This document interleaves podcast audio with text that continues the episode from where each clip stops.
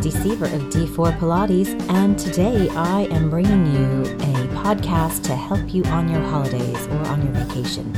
If you're like me, you'll be doing a little bit of traveling, and sometimes the waiting in queues or waiting for someone can be a little bit stressful. So instead of taking that stress into your shoulders or your back, if you use your Pilates breathing, it can really help you get through. So, wherever you are, if you think of this, stand with both feet firmly planted, soften the knees, and if you're in that pesky queue, take a deep breath in let your stomach fill with air, and as you exhale, bring your stomach towards your spine and do your core breathing. Wherever you are while you're waiting, just keep your breathing going. Inhale, and then exhale, bring your stomach towards your spine. Inhale, exhale, stomach to spine. If you do about 10 good deep breaths right into your core, probably feel a little bit more relaxed. The other thing is, after you've done your 10 deep breaths, bringing your stomach towards your spine. You can do the same thing with your shoulders. Inhale, and as you exhale, pull your shoulder blades down your back.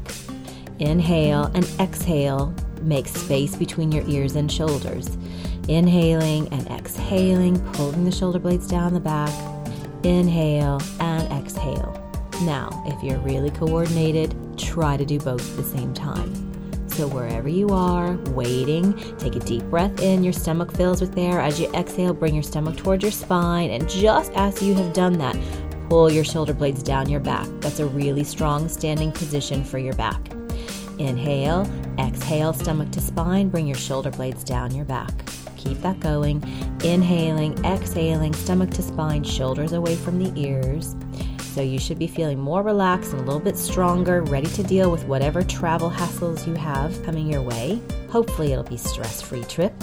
And then you can do one last thing while you're queuing without anybody really noticing too much, and that is a calf muscle stretch if you're not in heels, that is, ladies.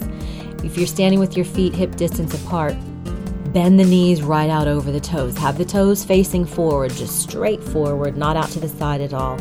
And bend, and as you do that, take the knees out over the toes and keep the heels as firmly planted on the ground as you can, and then straighten back up bending the knees out over the toes and straighten back up. You can add your core breathing. So bend and inhale and straighten and exhale. Bring your stomach towards your spine. Bending, inhaling, and exhaling, straightening. Bring your stomach towards your spine. If you keep that going, you'll get a little leg stretch and hopefully that will help you on your journey.